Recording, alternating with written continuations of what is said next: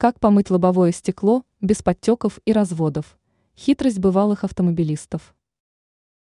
Масляные пятна и мутные разводы, появляющиеся на лобовом стекле транспортного средства, представляют серьезную опасность.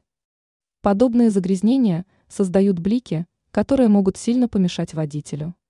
Поэтому автомобилист периодически должен возвращать лобовухе идеальную чистоту, прозрачность и блеск. К счастью, существует дешевое средство, позволяющее достичь нужного результата минимальными усилиями. О каком средстве идет речь? Сделать лобовое стекло чистым и блестящим поможет нашатырный спирт. Разведите это средство простой водой в 5 раз. Налейте получившийся раствор в бутылку с распылителем и обрызгайте внешнюю сторону лобовухи. Далее протрите стеклянную поверхность тряпкой из микрофибры. В итоге подтеков и разводов не останется. Во время выполнения процедуры желательно использовать защитные перчатки, так как жидкость может представлять опасность для кожного покрова.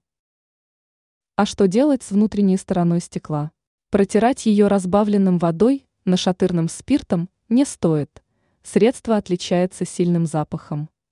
Эту часть стеклянной поверхности лучше протереть бумажной салфеткой, пропитанной дистиллированной водой.